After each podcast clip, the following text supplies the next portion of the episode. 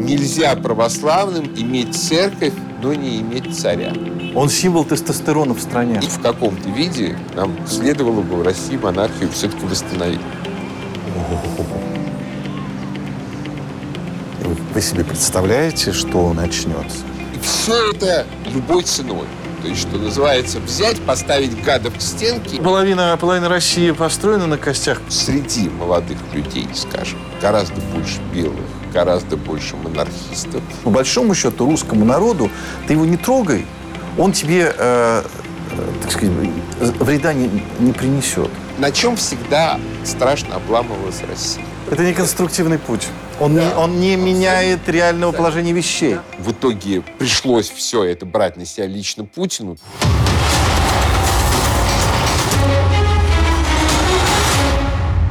На сегодняшний момент наше священноначалие, оно с трудом вот разрывает эту пуповину ассоциации того, что вот да, вот мы живем в мире, там, где есть Константинопольский патриархат, вот эти вот люди с фонара, они кого-то представляют, что с ними нужно быть предельно аккуратными и так далее. Но э, по сути это осознание, оно постепенно приходит, и оно будет приходить очень быстро. И что, по всей видимости, если, скажем, Варфоломей не сдаст назад, а сейчас не похоже, что он сдаст назад. И если, сейчас скажем, пока непонятно, я боюсь, он примет, например, в общение анафематствованного Филарета Денисенко, ну, уже не Филарета, Михаила, соответственно, Денисенко. Вот. А это что будет? Напомню еще раз, что Михаил Денисенко, он не просто извержен из сана, он анафематствован Русской Православной Церкви. Это значит, что он с нашей точки зрения не то, что ни митрополит, ни патриарх, ни епископ, ни священник, ни, э, он не мирянин православный. Он вообще как бы с нашей точки зрения, ну, как бы такой вещи, как раскрещивание в, в православии нет, и слава Богу, но тем не менее, то есть до тех пор, пока он не покается. Да, до покаяния он изгнан из лона церкви. Он даже не, не мирянин, он никто.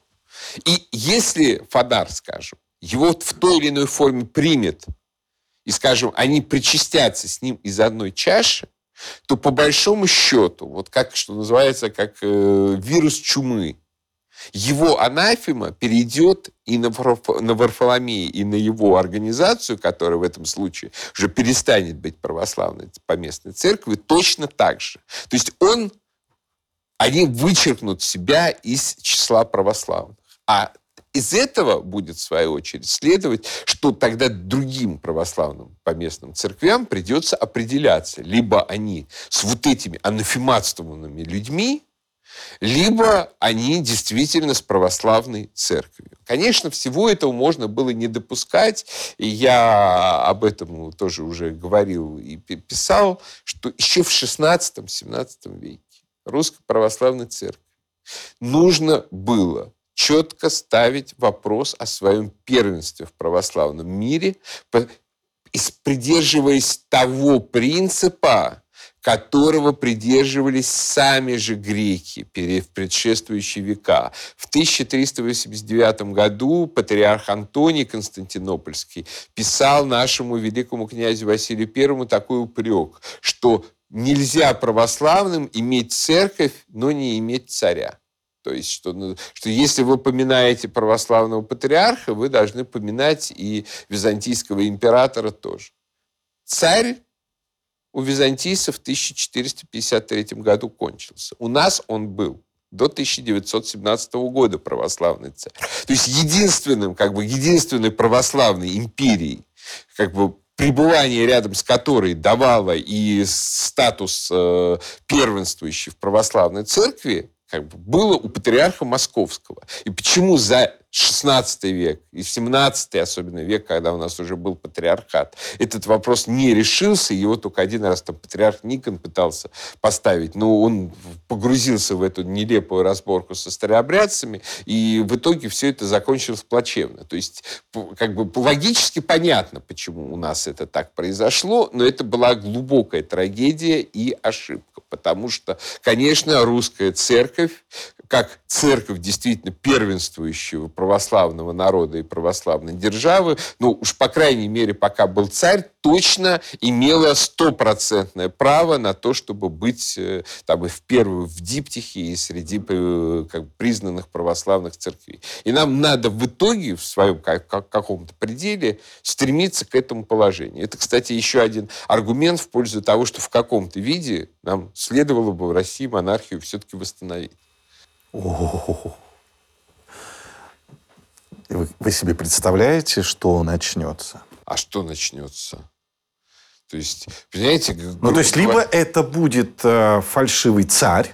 Ну, почему? Ну, то есть, сам, да, ну, как в Сербии. Слушай, туда вернули наследника престола. Я его видел. Ну, да, это это смешной вернули, человек, проживший в Америке. Я исхожу из концепции, которую я когда-то называл, назвал реставрацией будущего, что из того, что вам что-то когда-то поломали, вы так не должны до, до конца времен теперь сидеть с этим поломанным, что в какой-то момент нужно собраться, там, что называется, склеить или что-нибудь собрать новое и так далее, потому что все равно, скажем, в русском а, цивилизационном культурном коде вот этот вот участок, там, православное российское царство, оно никуда не денется. Он будет все равно существовать, пробиваться в таких вот подпольных формах, там, что ну, кто-то будет, там, не знаю, Путина называть царем, кто-то еще что-то измышлять. Нельзя назвать, да, должна быть какая-то легитимизация это, этой персоны. Совершенно верно. То есть я... Э- Вот не готов вдаваться в дискуссию, там, какие должны быть у э, русского царя полномочия правительственные, да. Но что я точно знаю, это то, что у него должна быть, что называется, сакральная легитимность, как бы вот. Но факт состоит в том, что, ну, все-таки всегда в установлении, там, при восстановлении монархии, скажем, у тех структур, которые ее восстанавливают, там, у, скажем, национального лидера или у кого-то еще, скажем, как Франко восстанавливал монархию в Испании. Он поставил себе цель: я восстановлю монархию. Дальше он посмотрел как бы на список потенциальных претендентов.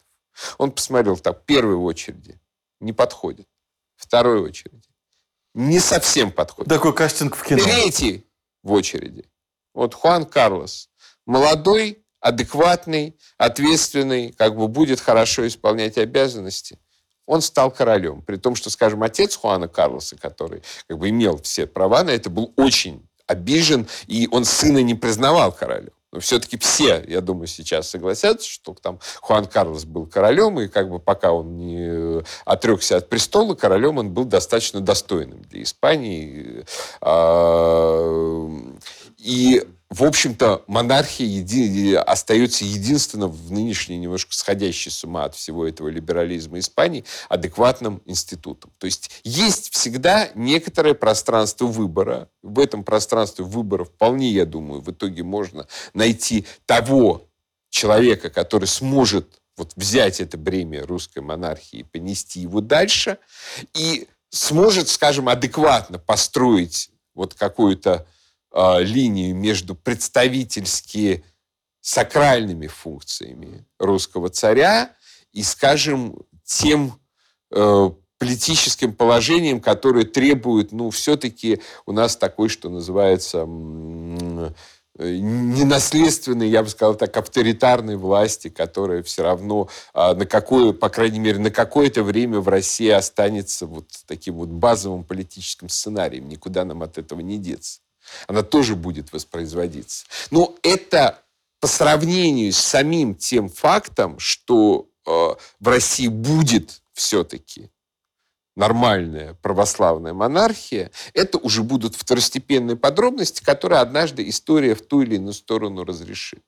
А вот с нынешней ситуацией, когда мы изображаем из себя, что называется, западную там республику, причем даже там, подражаем США как-то довольно нелепо, или Франции нынешней, то есть это все ну, настолько неестественные, неорганичные для России формы, что все это выливается там, в то, что нам приходится там, имитировать выборы, заранее предрешенным результатом, имитировать какую-то политическую жизнь не того формата, которая идет в обществе действительности. То есть у нас дикая ситуация. У нас есть, с одной стороны, имитативная политическая повестка, которая проходит через официальные государственные структуры там, э, и так далее. У нас есть действительная политическая повестка, где обсуждаются там, совершенно другие вещи, очень часто глубоко ценностные вещи. Там, э, э, но она происходит по каким-то довольно нелепым поводам. Там, вот как в прошлом году разборки там, вокруг Матильды. То есть обсуждались очень важные вещи, но совершенно вне как бы серьезного политического поля и по довольно случайному поводу. Совершенно верно. Более того, они еще показали, что отношение к последнему императору, оно очень э, полярное. И э, оно полярное не между действительно полярными представителями общества, а атомизироваться стали уже атомизированные частицы этого общества. И э, мне кажется, что мы опять как раз возвращаемся к тому, что все, включая имит, имитационную среду, такую природу политических, официальных политических процессов, которые происходят, это все наследие, э, либо вы меня сейчас опровергнете, наследие вот того самого неразрешенного конфликта между красными и белыми, а впоследствии между там, не знаю, шестидесятниками или там этими, как их вот, которые Бабы-Яга против, значит, и старыми коммунистами. И мы сейчас ведь что имеем? У нас же общество в подавляющем своем большинстве, кто телек-то смотрит, две трети населения страны потребляют новости из телевизора.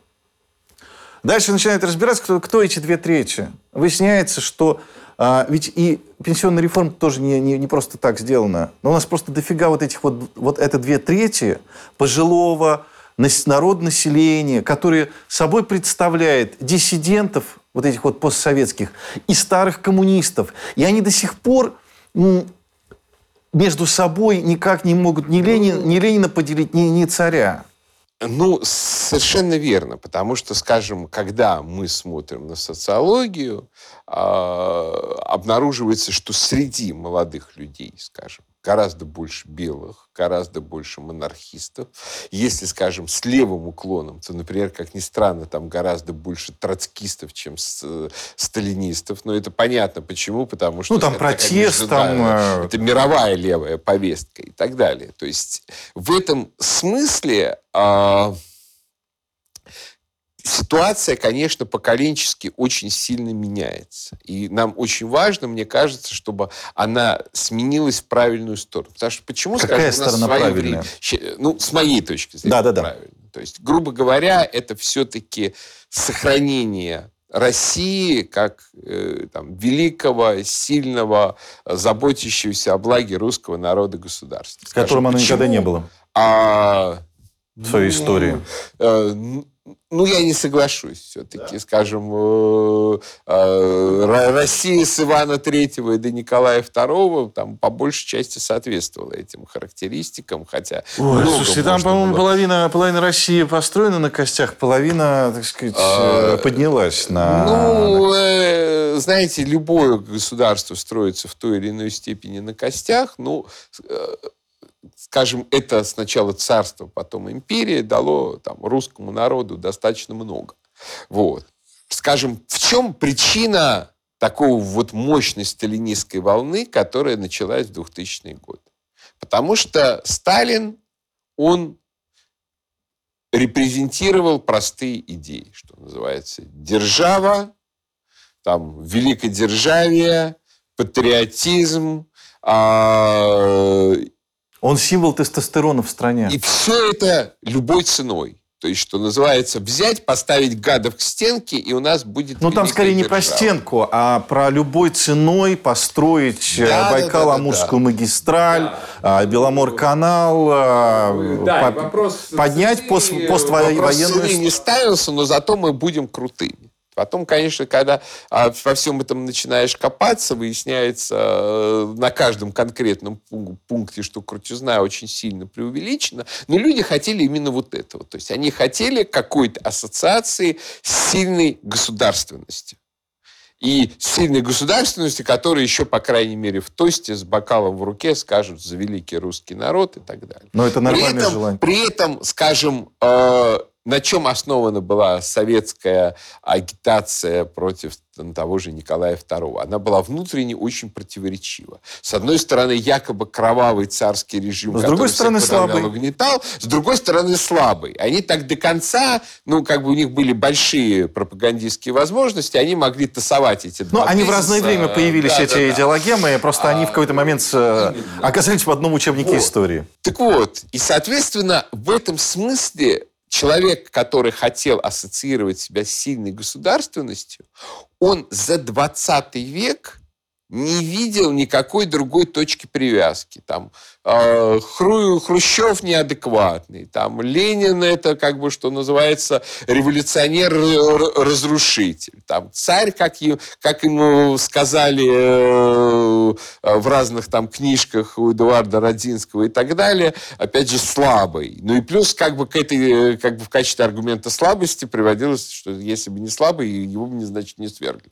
Товарищ Сталин же никто не сверг. Правда, очень часто те же самые люди ухитрялись писать книжки из серии «Убийства Сталина и Берия», там, и все в том же духе. Вообще, это такая торговля истории, она да. нуждается Но, в отдельном во всяком ос- случае, сейчас, сейчас а, вот это великодержавие любой ценой, оно начинает постепенно выходить из моды. Потому что мы пожили какое-то количество времени при таком, как бы, там, спокойном...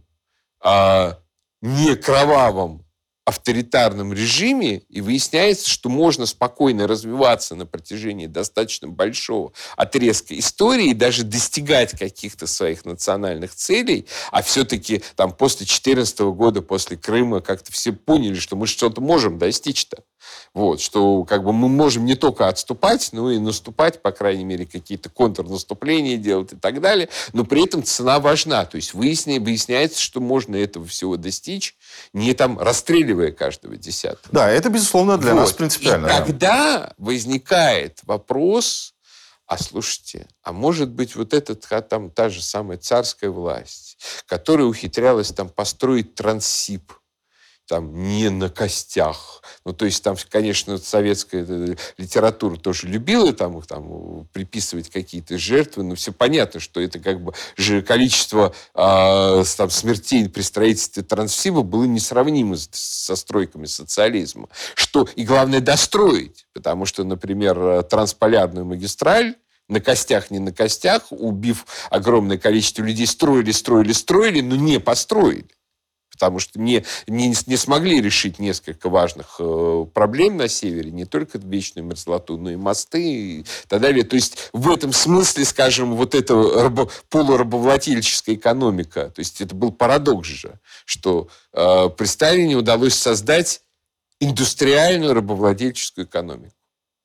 Понимаете? Нигде, нигде в мире такого, конечно, не было. Что оказывается, что, может быть, та индустриальная экономика, которую создавали Витте и, Витте и Столыпин, она была более органична, причем органично так, что она не рухнула бы вся в девяностые годы, потому что она бы стояла бы на прочных каких-то основаниях. И вот у людей начинает возникать вопрос, а может быть, то органическое развитие России, которое было оборвано в семнадцатом году, оно бы нас привело бы к не, как минимум не к худшим показателям, чем сейчас, а может быть гораздо лучшим бы, потому что мы бы не понесли бы чудовищных демографических потерь, потому что мы бы не вынуждены бы, как бы не оказались бы в ситуации, когда у нас половина, как бы, творческого класса, а это не только там поэты, писатели, которых кто-то может считать, что они не важны, а и это инженеры. Потому что, скажем, простой пример. Почему, как бы, кто создал американский вертолет? Игорь Сикорский. Тот же человек, который для царя создавал самолеты, там, бомбардировщики, Илья Муромца и так далее, и так далее, и так далее. То есть, понятное дело, что, скорее всего, а, там, царская Россия при том же, например, при, при сохранении своего органического развития, там, вышло бы на создание вертолетов не как Советский Союз, уже подражая американцам, а значительно более ранее. Значительно было, значительно раньше. И также абсолютно во всем. Меня, когда я ругаюсь, скажем, время от времени, скажем, с представителями, сторонниками Красного проекта, они говорят, а что, вот Гагарина царь в космос запустил? Я говорю, слушайте, вообще-то да. Потому что, скажем, учитель Королева Цандер закончил Петербургский политехнический. Нет, он закончил Рижский политехнический, который а, фактически вот именно при Столыпине начали вот эти политехи пред, превращать в такую как бы массовую ку- кузницу инженерных кадров. Его первая работа... Классовый Цандера, стартап. Да. Его первая работа Цандера а, по реактивному движению, по летательным аппаратам космическим были написаны до революции. То есть эти люди начали работать над идеей космических полетов до революции. Циолковский, он отнюдь не считался в царской России таким сумасшедшим дяденькой. То есть ему, к, нему, к нему тоже был огромный интерес. И понятное дело, что как только какие-то технологические условия начали возникать, а Росси, э, российская промышленность, военная, например, военно-техническая, она развивалась страшными темпами, скажем, в, в годы той же Первой мировой войны. Потому что все любят вспоминать снарядный голод начала Первой мировой войны, а, который был у всех абсолютно стран. Черчилль в четырнадцатом, относительно четырнадцатого года писал, что тогда было проблемой найти винтовок. Что называется, не было проблемой найти крейсер, но зато была проблема найти винтовку, винтовок и вооружить дивизию. Не то, не то, не то, что снарядов и патронов. Однако к шестнадцатому году, в том числе благодаря там, усилиям лично царя, этот снарядный голод был полностью преодолен. Там винтовочный голод, патронный голод был полностью преодолен, потому что ну, с чудовищной просто скоростью а, в, развивалась эта военная индустрия. То есть, понимаете, с одной стороны, вот эти мощные инженерные кадры, с другой стороны, вот эта мощная инду, индустрия, то есть, понятное дело, что и И с третьей стороны, сумасшедшие дяденьки, которые мечтают о том, что мы полетим куда-то в космическое пространство. То есть, это именно... Та сумма факторов, ну, единственное, что можно было бы себе представить, это как бы космическую гонку между Россией и Германией.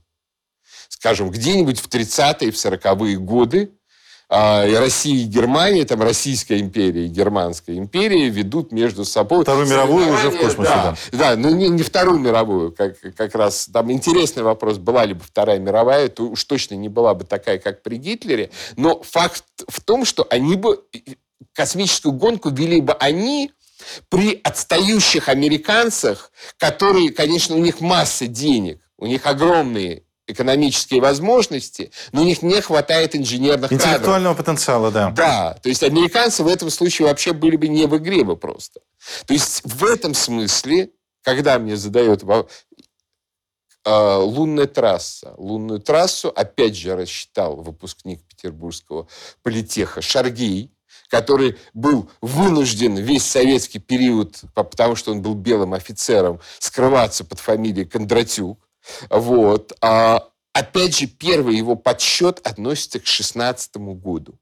То есть еще, еще царь-батюшка сидел в ставке в Могилеве, командовал армией, а русский человек уже рассчитал ту лун, лунную трассу. Слушайте, а вам не кажется, что то, что вы сейчас рассказываете о вот этом рубеже окончания, конца одной страны и насаждение другой, и вот это почти подбитая на, на взлете птица, что вот этот взлет мы видим сейчас, только я не понимаю, он ими, имитированный или, или настоящий? Потому что, смотрите, там школьники Олимпиады выигрывают, идет создание наукоградов опять, значит, приветствуются всякие инициативы, РАЦ-предложения и так далее. Научные, научные кадры, на них возникает запрос у государства, да, наконец-то государство стало говорить, зачем нам столько юристов, экономистов, дайте нам уже нормальных людей, которые умеют работать. Даже наша с вами беседа, как вы сказали, при поддержке фонда президентских грантов. В частности, да.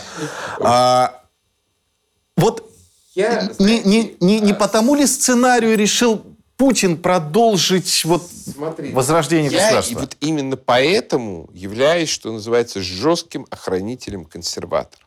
И постоянно из каждого выступления в выступление повторяю формулу «сейчас главное Россию не трясти». Потому что мы находимся в уникальном периоде, вот там, в том самом периоде, о котором Столыпин говорил, что дайте двадцать лет, и вы не узнаете России.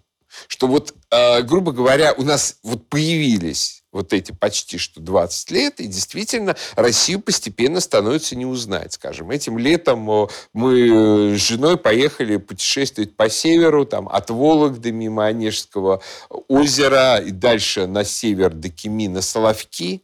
Мы все это время ехали по идеальным, новеньким с иголочки дорогам. Но, говорят, люди-то голодают. Нет, подождите. А по, них, по ним там совершенно не видно, что они голодают. Вот, по крайней мере, а, тех людей, которых мы видели. И они будут меньше голодать после того, как увеличится степень транспортной связанности. Понимаете, новые дороги. Это то, чего России всегда очень серьезно не хватало, и особенно, конечно, вот в этом северном регионе и тоже не хватало. Вот потом назад возвращались а, по этой новейшей трассе Москва-Петербург эм одиннадцать.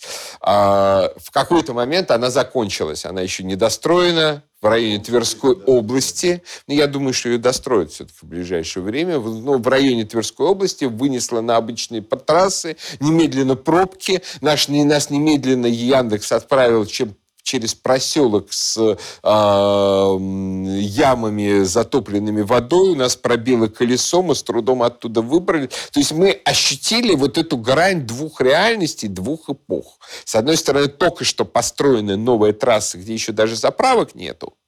С другой стороны, вот этот вот мир, в котором мы жили еще недавно, хотя даже вот в этом мире мы проезжали, там какой-то монастырь восстанавливается. То есть у них дороги там нету, они вот при этом строят вот монастырь в таком неовизантийском стиле, храмы, эти какие-то там турбазы и так далее. То есть, понимаете, происходит вот на чем всегда страшно обламывалась Россия. Что вот всякие там процессы экономические, развитие цивилизации, культуры, э, общества, чего угодно, это все равно накопление. Это накопление, скажем, материальных ресурсов, это накопление духовных ценностей, накопление идей, накопление традиций. Потому что, скажем, любая научная школа – это традиция. Это учитель-ученик, учитель-ученик, учитель-ученик. Там много, многие, скажем, научные вот династии преемственности можно... Э, америк, англичане, кажется, в какой-то момент почитали, что всех современных математиков можно возвести примерно к пяти математикам шестнадцатого-семнадцатого веков. Mm-hmm. То есть у них кто-то учился, и вот сейчас вот эти традиции размножились. Вот. А... И вот Россия всегда упирается в прерывание этих циклов накопления. Там вот шел один цикл, тысяча девятьсот семнадцатый год, все рушится, все разваливается. И значительная часть, скажем, интеллектуальных кадров изгнана, там значительная часть заводов там встает, э, э, разрушается, там людей, которые их создали, тоже не, нету, там значительная часть, скажем, деревень вымирает просто в ходе этих голодовок. То есть все заново. Делайте фактически все заново. Давайте говорить на чистоту. И в семнадцатом году, и в... в конце восьмидесятых, на самом да. деле, а не а, а, первые годы девяностых, власть создавала все возможные поводы для претензий к ней. А что сейчас мы видим? Потому что, когда вы говорите, лучше бы Россию не, не шатать, да, оно так. Но Мы сегодня получаем удивительную историю там из Приморья, когда... Да, да. А, а, да бог с ними, с а, а, демократическими ценностями. Ну, какой-то вот... вот это, что называется, человеческий-то закон нарушать же нельзя. Ну, пообещал. Пацан сказал, пацан сделал. Пообещали людям выборы. Так дайте им выборы. Либо не обещайте им выборы. Потому что завтра они выйдут и на вилы поднимут любого. Потом они, конечно, очень... Будут вот, очень расстроены. Смотрите, а здесь есть две как бы правды. Правда первая, что действительно властям не нужно быть как бы дебилами, не нужно э, подобных ситуаций создавать, провоцировать и так далее. Правда вторая. Гражданское самосознание состоит все-таки именно в том, что, оказавшись в подобных ситуациях, что называется, не брать топор и не крушить все вокруг себя. А мне кажется, вот очень важно, чтобы мы постепенно выставили такую вот систему оценок, при которой, ну, если, скажем, что мы сможем все-таки нормально и адекватно и достаточно бережно об обращаться с властью и с политической системой не только тогда, когда она всех сажает, убивает и так далее. Что мы не должны считать критерием нормальности то, что вот они вот всех поубивали и так, и так далее. Но это половина правды. Вторая половина правды, конечно, состоит в том, что быть дебилом и оскорблять а, а, лю- людей власть придержащие не должны. Потому что когда... Извините, я... знаю, как работает наша политическая система. Я знаю, сколько в ней есть возможностей и опций для там, подкручивания разных настроек. И когда ты полтретьего ночи, когда ты уже проигрываешь все возможные выборы, когда уже всем очевидно, что ты проиграл, ты начинаешь срочно в последний момент вентили крутить. крутить вентили, и там к утру там, ты на первом месте, ну, это такой уровень неадекватности, при котором, да, это может действительно спровоцировать. Только, то есть здесь, э, если мы устраним обе эти неадекватности одновременно, неадекватность власти и неадекватность общества, то вот мы какое-то количество времени этого подъема еще проживем. Для этого нужно заставить их разговаривать между собой. Знаете... Э... Потому что мне кажется, что давно нет полноценного диалога. Знаете... Он все время разбивается в то, что одни говорят, эти ничего не понимают, а другие говорят, они нас не понимают. В результате, в отсутствии этого полноценного диалога, неформального, опять же, имитированного, да. о, о чем мы говорили уже, да? А здесь еще... Не возникнет этого здесь понимания. Здесь еще очень важно, конечно, вот все-таки какой-то контроль э, и развитие нормальной коммуникационной среды. Потому что, к сожалению, девятнадцатый, двадцатый и начало двадцать первый век диалогом между властью и обществом занимается всегда одна инстанция, так называемая интеллигенция. Это, по большей части, собрание, откровенно говоря, истеричек. Истеричек, которые не ассоциируют, на самом деле, себя внутренне с Россией. То есть очень мало у нас в истории, к сожалению, было консервативной патриотической интеллигенции. И как бы как раз консервативная патриотическая ее часть, по большей части, была не очень крикливой и не, как бы, не слишком... Она э, была такой задумчивой, да. да. И фактически она занимается... Вот эта посредническая среда, она занимается тем, что и... как бы общество, как большинство народа, и власть между собой стравливает, либо, ну, просто вызывает себе ненависть к себе, потому что, скажем, ну, сейчас какой самый простой, например, для ситуации, там, для власти решить ситуацию в Приморье?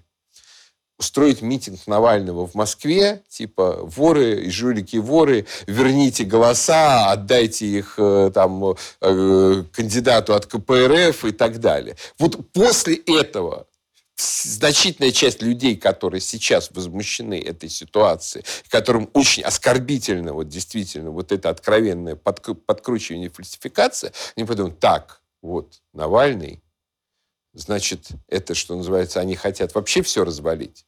Значит, пусть будет лучше, как будет. То есть это, грубо говоря, сейчас вот это, а, еще особенно после, после две тысячи четырнадцатого года, когда вот это... С... среда, она четко себя обозначила в качестве, ну, фактически, агентуры иностранного государства, точнее, скажем так, агентура иностранного недогосударства, она является прям столпом стабильности, потому что чуть что не так, показываешь вот на этих, говорит, вы хотите, чтобы вот эти были, и все, действительно, аргументов Это не нет. конструктивный путь. Он, да, не, он не меняет реального абсолютно. положения вещей. Нам, да. Самое разумное, что могла бы сделать власть в этих обстоятельствах, это признать победу э, и свое поражение в этих выборах и начать серьезно задумываться о том, что позиции сдаются. Что, Ведь что это, же, это же первый звонок. Как относиться к, к, к этим ситуациям?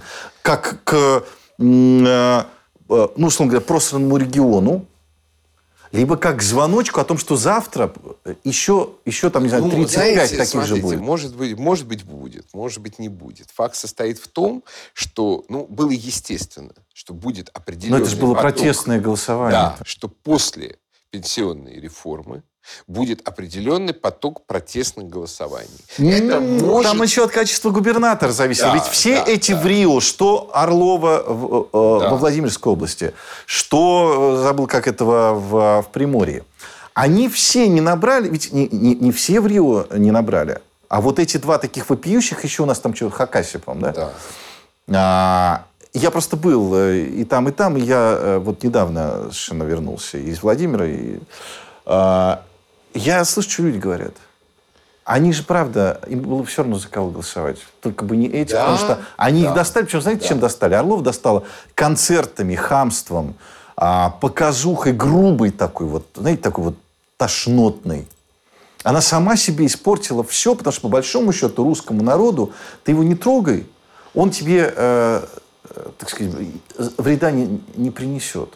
Я полностью согласен, потому что, скажем, в этом смысле можно посмотреть там, на ситуацию там, в Москве или в Подмосковье, сколько при всех претензий, особенно если да? почитать интернет, к Собянину, сколько претензий к Воробьеву и так далее. Но при этом люди живут на местах, а вот это самое свое, как похорошело, многие тоже видят. То есть они узнают, что плохо из интернета, и что вот как-то стало по-нормальней с улиц, и они... идут, ну, и, скажем так, по крайней мере, они не противодействуют как бы комфортному для власти сценарию выборов. И если здесь людей довело, довели до степени, что они готовы противодействовать этому комфортному для власти сценарию, значит, совсем уже достало. Значит, эта схема не работает. И сейчас в связи с вот как бы тем, что такой... Вот мы говорили о недопустимости социальных дефолтов. Общего социального дефолта не дошло, но частный социальный дефолт там...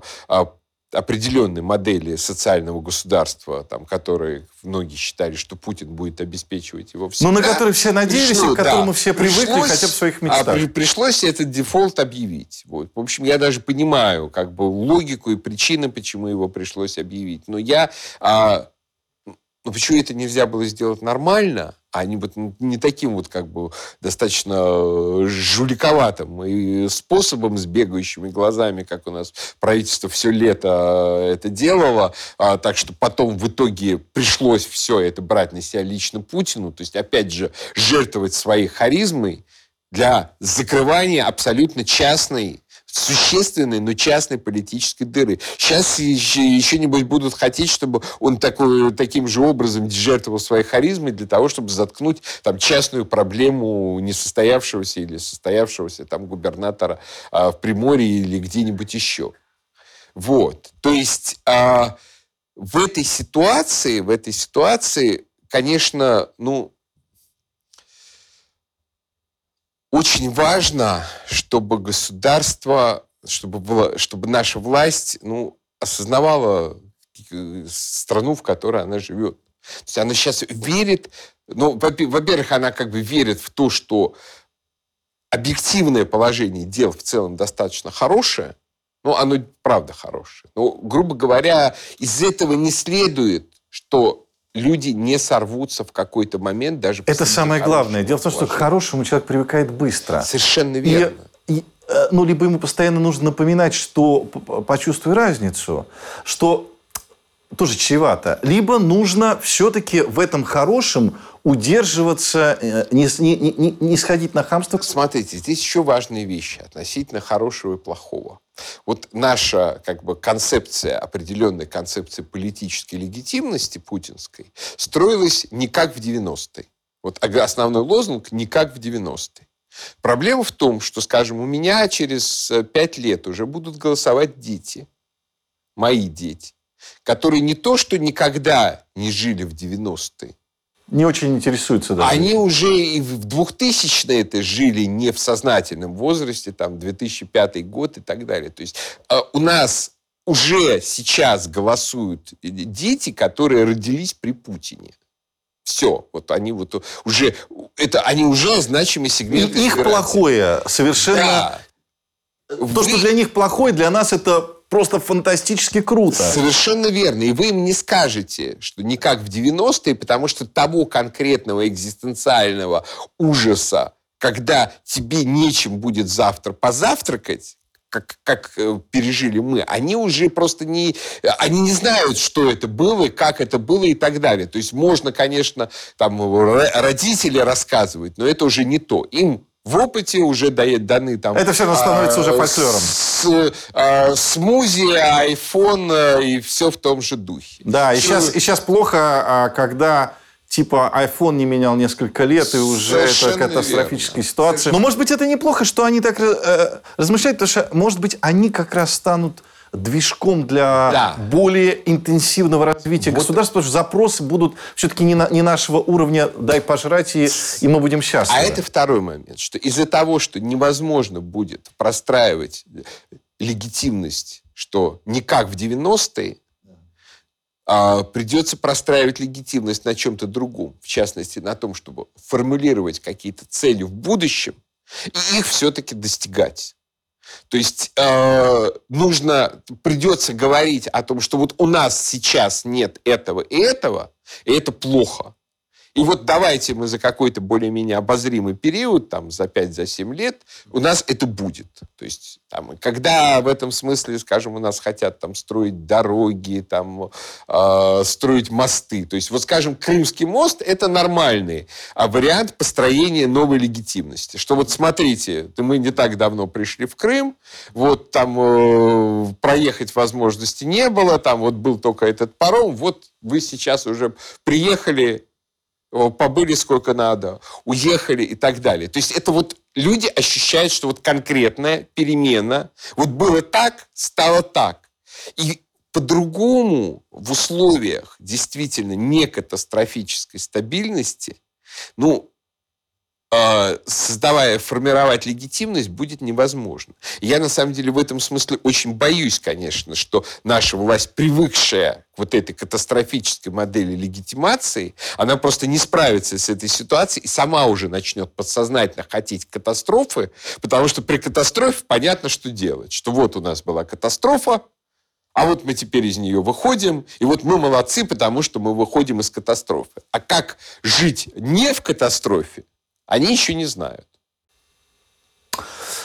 Егор, спасибо вам большое. Спасибо. Это было почти всегда неожиданно и интересно. И важно, что несколько таких проходных тем вам удалось так хорошо сформулировать, что они вдруг из обычно... Знаете, такой тест на...